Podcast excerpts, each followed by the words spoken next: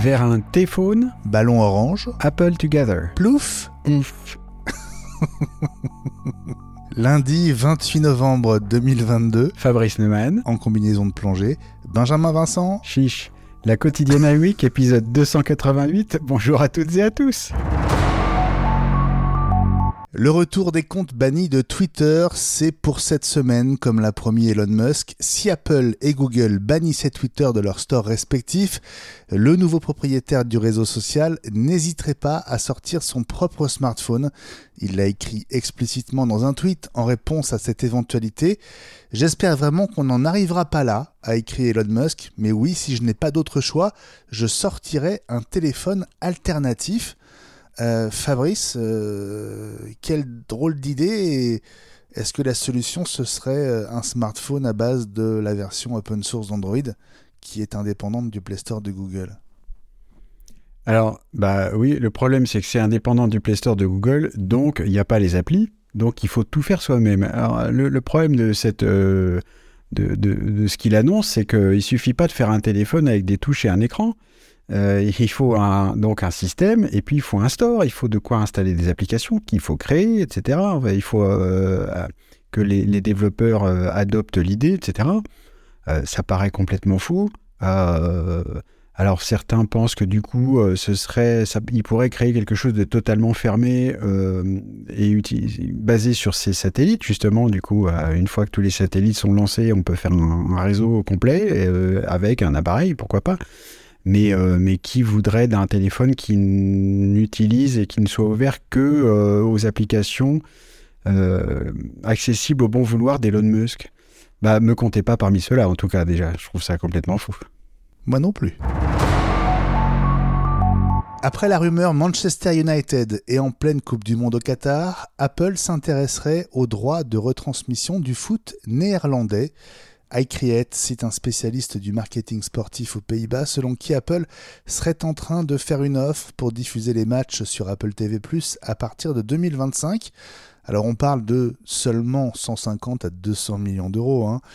Netflix et Amazon seraient sur les rangs, tout comme le câble opérateur Zigo pour succéder à ESPN Fabrice qui a les droits jusqu'à la fin 2024. Alors on voit bien que le sport c'est le nouveau nerf de la guerre du streaming. Euh, une des problématiques du streaming aujourd'hui, c'est que euh, on s'abonne et puis on a le temps de regarder une ou, deux saisons de quelque chose qui nous plaît, et puis ensuite on peut éventuellement se désabonner en attendant la saison suivante. Et l'intérêt euh, des créateurs de streaming comme Apple, c'est d'avoir des gens qui restent. Et pour rester, du coup, on, on, caresse dans le sens du poil les supporters sportifs qui, de tout temps, ont l'habitude de payer euh, assez cher d'ailleurs, parce que les abonnements aux chaînes sportives sont plus chers qu'ailleurs.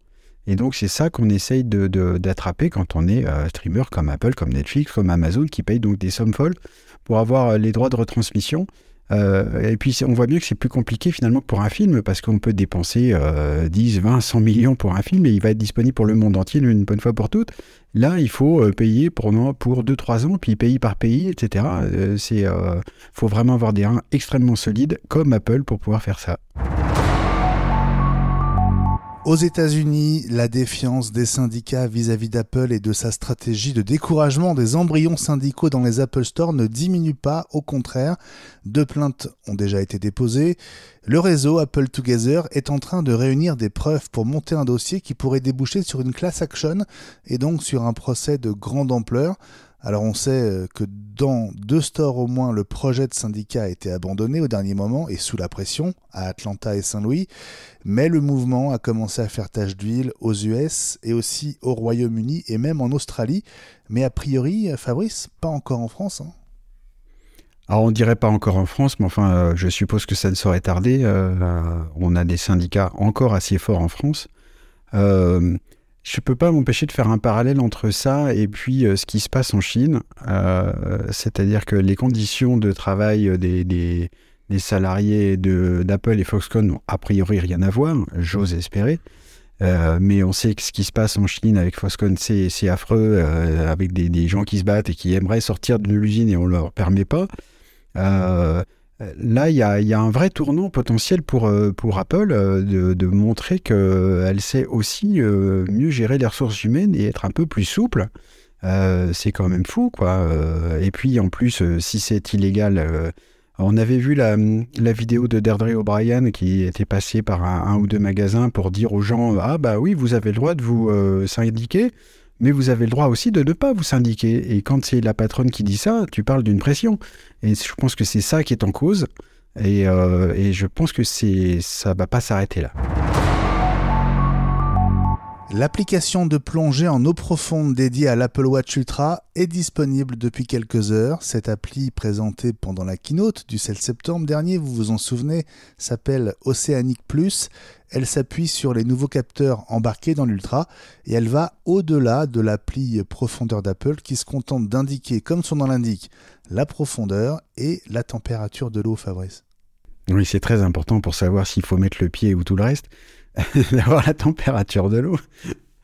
Euh, non, on est, bah, donc on n'est pas étonné, on s'attendait effectivement à, l'arrivée de cette application. On est en plein dans la façon de faire habituelle d'Apple de, d'Apple qui euh, propose des fonctions de base en laissant euh, le marché ouvert à d'autres pour proposer des services en plus ou des applications plus complètes. C'est donc exactement le cas ici. Je suis assez curieux de voir si effectivement des plongeurs vont l'adopter. Euh, je pense que ça va être, c'est un entre-deux en fait, parce que les plongeurs euh, professionnels vont pas avoir une Apple Watch Ultra, ils vont avoir autre chose parce que qui, sera plus complet, plus que ceci, plus ceci, cela. Euh, en revanche, l'Apple Watch Ultra, elle est plus versatile, donc elle permet de faire plus de choses. Moi, je sais que j'ai un copain qui fait de la plongée, mais qui fait aussi du bateau. Alors, s'il y a une application qui lui permettrait de garder le cap simplement en regardant sa montre, ça, ça l'intéresse, en plus de la plongée. Et je pense que c'est ça qui peut faire l'intérêt de l'Apple Watch Ultra. C'est le début de, quelque chose de nouveau encore pour, pour l'Apple Watch et je trouve ça vraiment intéressant. Euh, je voulais signaler aussi pour euh, nos auditeurs qui nous écoutent euh, une vidéo d'un YouTuber qui s'appelle Zach. Sa chaîne, c'est Jerry Rig Everything. J-E-2-R-Y-R-I-G, et puis vous trouverez ensuite. Qui a fait un test sur la dureté du verre sur, de l'Apple Watch Ultra et qui le compare avec d'autres verres qui sont censés être en saphir comme d'autres. L'Apple Watch Ultra s'en sort pas mal, mais n'est pas au top non plus en termes de dureté du verre qui la protège. Je trouve ça assez intéressant à regarder. Et l'appli Océanique est gratuite, mais certaines fonctions nécessitent un abonnement qui n'est pas donné, puisqu'il coûte l'équivalent de 9,99$ par mois. C'est aujourd'hui lundi, c'est le Cyber Monday et c'est la fin, Fabrice, d'une séquence commerciale de 4 jours, voire un peu plus, y compris pour Apple, dont la générosité, on peut le dire maintenant, diminue d'année en année. Oui, c'est ce qu'on a vu, euh, on en a parlé dans l'hebdo. Euh, les, offres, euh, les offres d'Apple n'étaient pas terribles et puis, et puis c'était très auto-centré puisque quand on, achète quelque chose chez Apple, on n'a pas une réduction, on rappelle, hein, mais on avait un bon d'achat pour d'autres produits Apple. On n'est jamais aussi mieux servi que par soi-même. Euh, bah, finalement, euh, je pense que quelque part, c'est Gilles qui avait raison quand il avait tweeté euh, en nous demandant si on n'en avait pas déjà marre du Black Friday avant même que ça commence. Et finalement, je pense que c'est un peu ça. bon, ça nous a permis, nous deux en tout cas, et puis à d'autres, de faire quelques petites affaires. c'est très bien. c'est bien que ça dure pas trop finalement. On a vu des offres de Black Friday qui duraient 2-3 euh, semaines. Bah, finalement, ce sont des soldes. Voilà, bon, c'est fini. Et je pense que c'est pas chez Apple qu'on a trouvé, de toute façon, les meilleures offres. La quotidienne iWeek revient demain.